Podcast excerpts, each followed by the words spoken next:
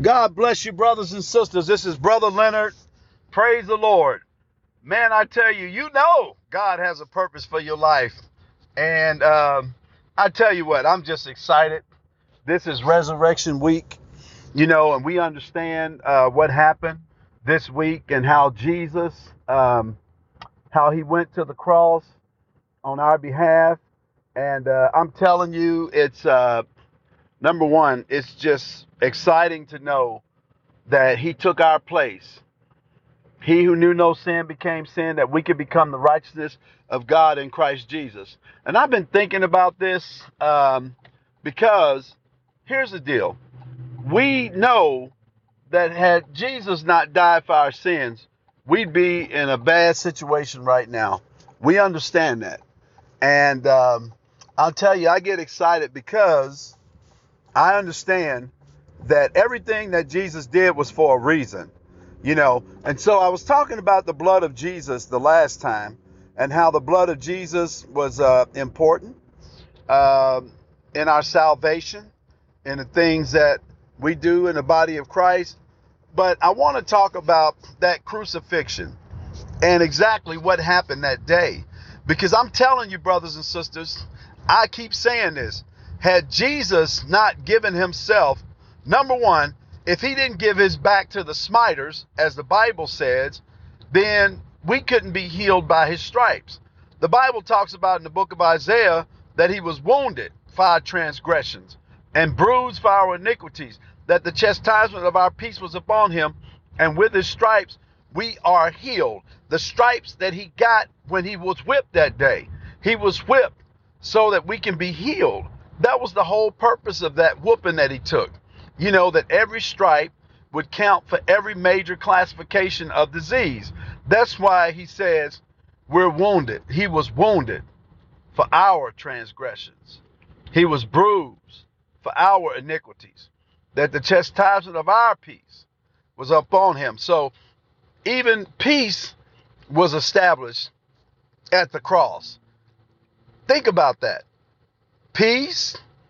He talks about healing and health. I mean, all of that was um, was established for us right there at the cross. And see, that's what I'm talking about. That's a wonderful thing.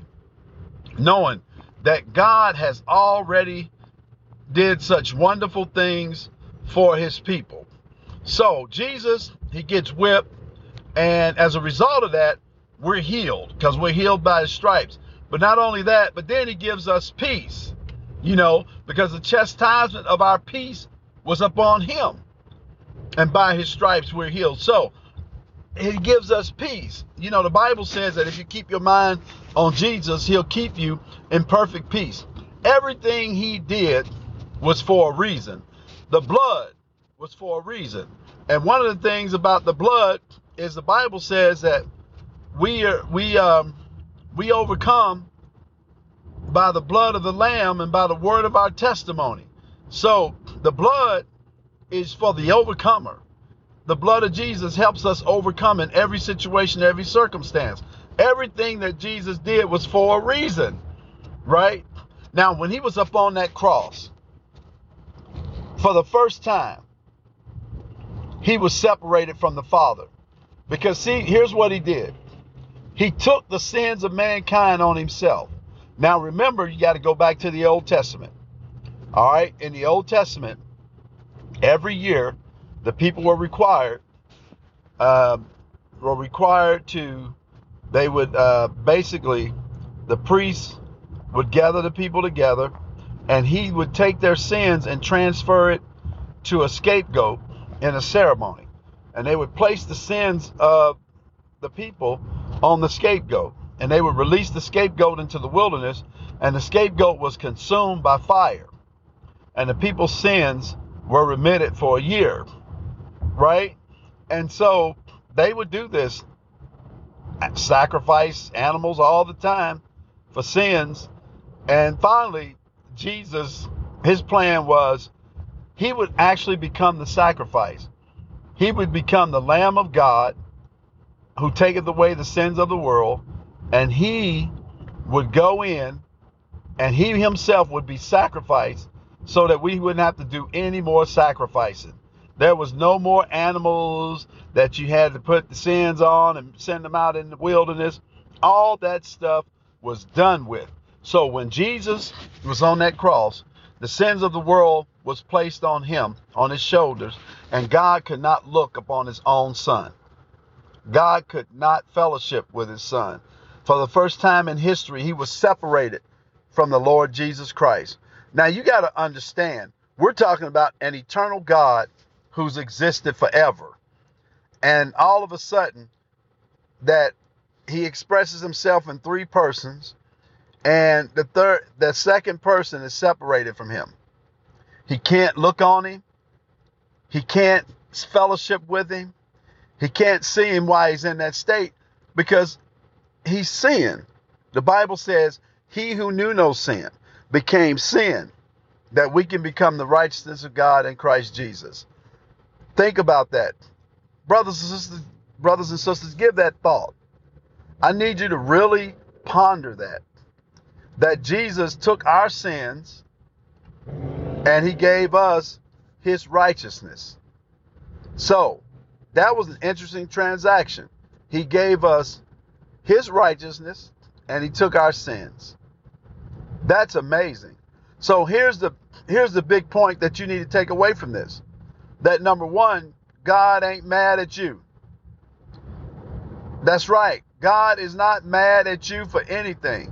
He's not holding anything against you because his son took your sins on himself.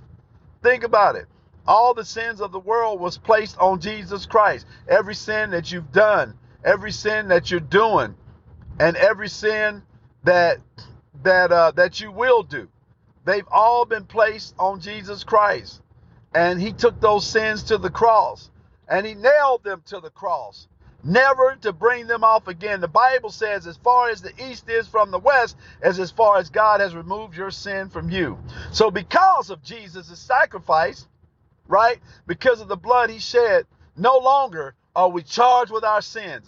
No longer do you have to feel shameful about the abortion that you got, shameful about the failed marriage, shameful about the fact that you committed adultery or you committed fornication or you did some other sin. You don't have to be shameful about that anymore. All you have to do is repent and turn away from those things. And if you accept the Lord Jesus Christ, then you get everything that comes with him and the forgiveness of sin is in the package. And so no longer will God look at you as a sinner. No longer are you a sinner today. If any man be in Christ, he's a new creation. Old things have passed away. Behold, all things have become new. Now you are the righteousness of God in Christ Jesus. You've been accepted in the beloved. Oh my God, you've been adopted into the family of God. And so you don't have to worry about it. Be concerned about it that the Holy Spirit gave us the down payment of our inheritance today. The Holy Spirit Himself, glory to God, came to dwell within us and became the down payment of our inheritance, and that Jesus will give us a resurrected body one day. And even when we take this corruptible off and we put on incorruptible, and we're resurrected in the presence of Almighty God, when you leave this world and you leave this world in Jesus Christ, brothers and sisters, oh my goodness, now you step out of this this mortal realm into mortality. You step out of this corruptible into incorruptible. Now you step into God's presence. When you leave this body, to be absent from the body is to be present with the Lord. You're with Him forever and for always. And Jesus paid that price so that we can have all this, that we can have the redemption of our bodies. He's already taken care of our spirits. When we accept Him as our Lord and Savior, he takes care of our spirits. But now he need, we need to take care of our bodies. We need to do the things that we're supposed to do, keeping our body under, you know, renewing our mind, as Romans 12, 1 and 2 says. I beseech you, therefore, brethren, by the mercies of God, that you present your bodies a living sacrifice, holy and acceptable unto God, which is your reasonable service. And be not conformed to this world, but be ye transformed by the renewing of your mind, that you may prove what is that good and that acceptable and that perfect will of God? So, brothers and sisters, that's what we got to do. God has made a way for us to take care of all these things. But you know what I like is that Yes, while we on this earth, we have to deal with this body and we have to deal with this mind.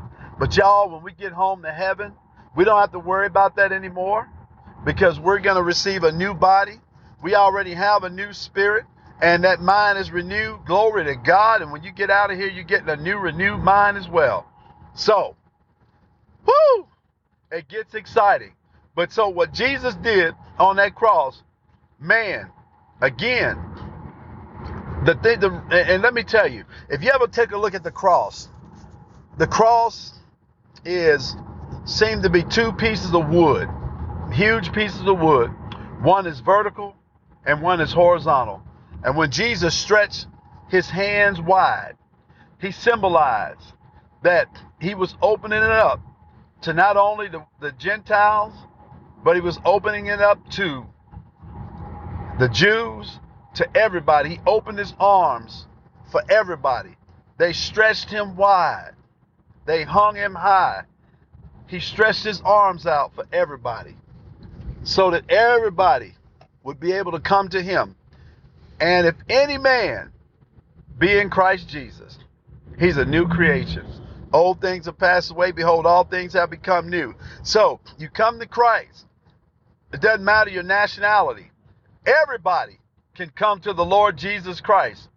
The Lord came here for everybody. The Bible says in John 3:16, "For God so loved the world that he gave his only begotten son, that whosoever believes in him shall not perish, but have everlasting life." God sent not his son into the world to condemn the world, but that the world through him might be saved. And so, God himself sent his son to this world to love on us. So that cross, the horizontal, Jesus stretched his arms wide to take in everybody. Now, get this also. This symbolizes that we have a horizontal relationship and a vertical relationship. And Jesus came to restore our vertical relationship. That's the relationship between man and God. Think about that for a minute. Oh my goodness. He came to restore that relationship. See, no longer was there enmity between man and God. No longer. Because God removed that through his son Jesus Christ. And so now Jesus, he looks and he encompasses the world with his arms of love. And he looks up to the Father and he says, Father, forgive them, for they know not what they do. And everybody on this planet is forgiven because of that act that Jesus Christ carried out on that day when they crucified him. It's amazing grace. It's amazing grace. I wish so many times I could sing. oh, I, I love it. I wish I could sing because that song is sounding in my heart right now. I wish I could sing. But I would sing something like this Amazing grace, how sweet the sound that saved a wretch like me. I once was lost, but now I'm found. Was blind, but now I see. And I just think about God's grace. His grace has kept me. His grace has been profound in my life. His grace saved me. He saved my life. He saved my marriage. He saved my children. He saved my family. He saved my grandchildren. His amazing grace. What Jesus did on the cross that day will reverberate all throughout the generations. What he did that day will save countless billions. Wow. I just, it's amazing. It's amazing what he accomplished on that cross. So, by him being separated from the Father, for the first time when he said, Eli, Eli, lama sabachthani, which means, My God, my God, why hast thou forsaken me? For the first time in history, there was a rift, a separation. But it was all in the plan of God. Because on the third day, the Holy Spirit descended into hell and raised up the Prince of Life, raised up the King of Kings and the Lord of Lords. And he declared emphatically that all power is given unto me in heaven and in earth. I have the power, the keys to death and hell. I have them, no one else. And so when you think about that, you think about how Jesus received those keys. You think about how Jesus took care of that situation. And my God, when he came back from the dead, the Bible says he defeated death, hell, and the grave. and took the keys from Satan. I can imagine those devils and those demons. Y'all know they were partying, don't you? Man, look at this. You've been out, you've been trying to kill this dude forever. You've been trying to hurt God. You hate his creation. And finally you see his son and he's walking on the earth in human form and you tried everything you could to get this guy. If I can just get this guy, I win the war, I win the battle. I defeat God. And so hell is partying. Hell is partying. They are happy because the Son, the Prince of Life, the Son of God Himself, is dead.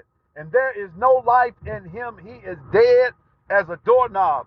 But the Bible says that the Spirit of God descended into hell and raised the Prince of Life.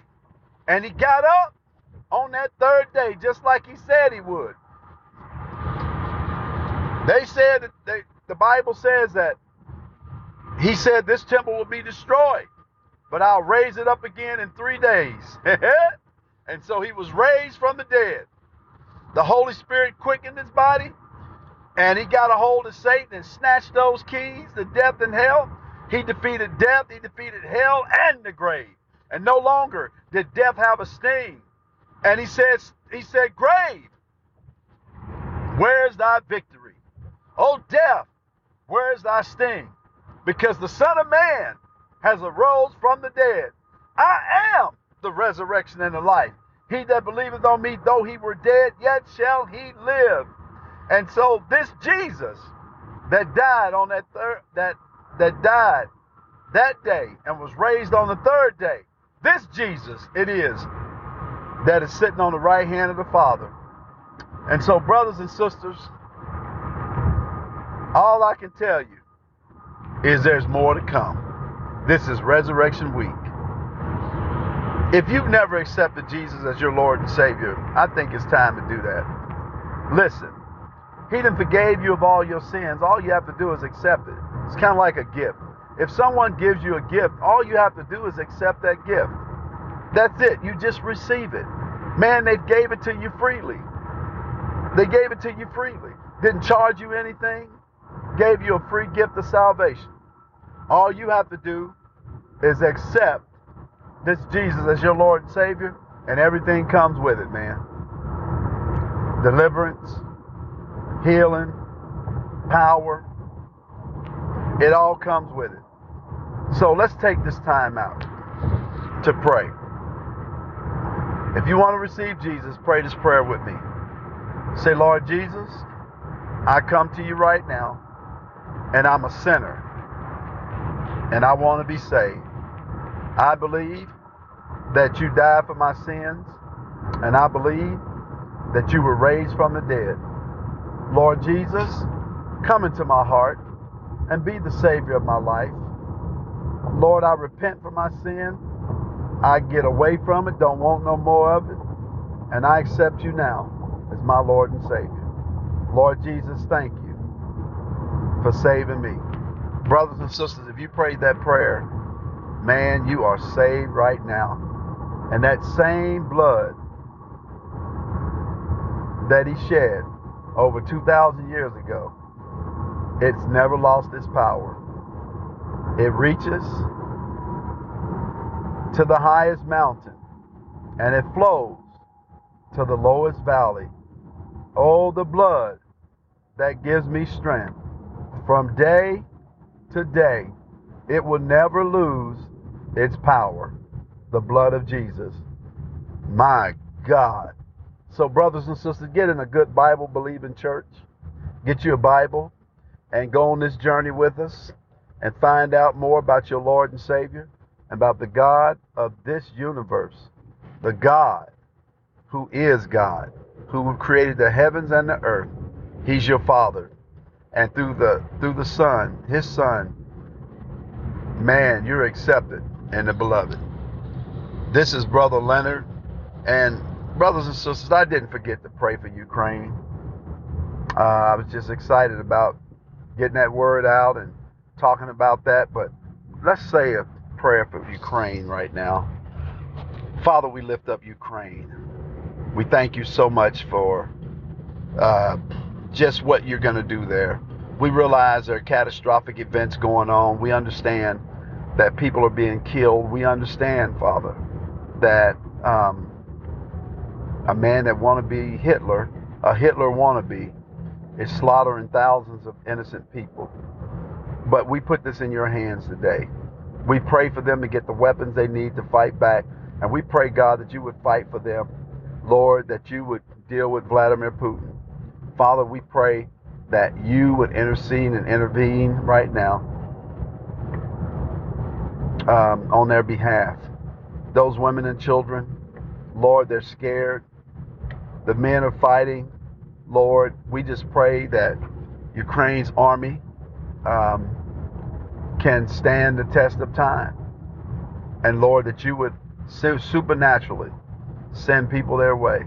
And God, somehow, some way, that we can get them everything they need to be successful. And so we just pray for your will to be done. And we bind every devil, every demon today that's trying to make this, Lord God, this catastrophic event a victory for Vladimir Putin. Ah, we take authority over that devil. That's a lying devil. And so we give you praise, honor, and glory. Father, we ask you all these things in Jesus' name. Amen. And I tell you, brothers and sisters, I'm so proud of the Ukrainian soldiers. I served in the military for 22 years. So that's a brotherhood that extends all around the world. If you've ever defended your country, it, it um, spreads all around the world.